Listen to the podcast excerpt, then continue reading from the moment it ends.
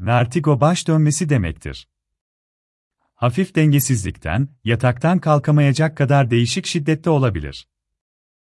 Vertigoyu hastalar, etrafın, duvarların fırıl fırıl dönmesi olarak tarif ederler. Eğer dönme olmadan, sadece bir sersemlik varsa, bunu vertigodan çok dizines, dengesizlik olarak tanımlamalıdır. Vertigo, hastaların günlük aktivitelerini kabusa çevirebilecek, hastayı yatağa düşürüp gözlerini dahi açamayacağı anlar yaşatabileceği gibi, sadece zaman zaman bir kayma hissine ve denge kaybına da neden olabilen bir rahatsızlıktır. Denge, iç kulaktaki denge organımız, beyin, göz ve vücuttaki kas iskelet sistemindeki yapıların birlikte çalışması ile sağlanabilmektedir. Bu sistemler arasındaki koordinasyonu sağlayan da beyindir. Bu nedenle bu yapıları ilgilendiren birçok hastalıkta baş dönmesi görülebilir. Baş dönmesi her hasta tarafından farklı anlatılır.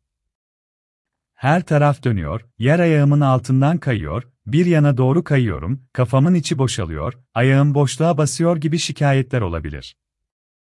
Kulak hastalıklarına bağlı baş dönmelerinde kulak çınlaması, işitme azlığı, kulakta basınç hissi, bulantı kusma, kulak akıntısı ve gözlerde kaymalar da klinik tabloya eşlik edebilir.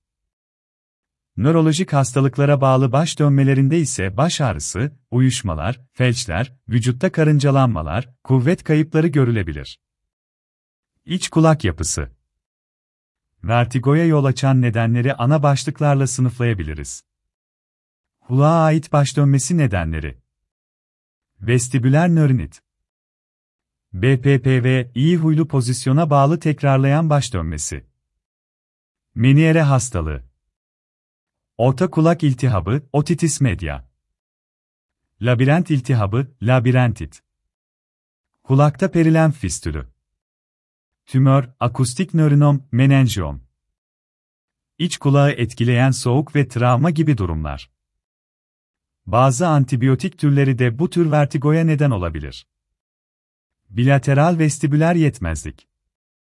Sık görülen kulağa ait baş dönmesi yapan hastalıklar, periferik vestibüler hastalıklar, altı başlıkta incelenmektedir.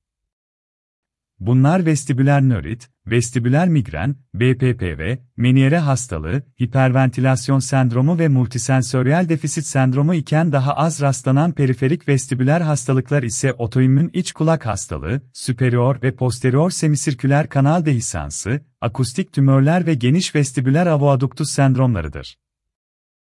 Periferal vertigonun seyrek diğer nedenleri de herpes zoster otitis, labirent konfüzyonu, perilenfatik fistül ve rekürren vestibülopatidir.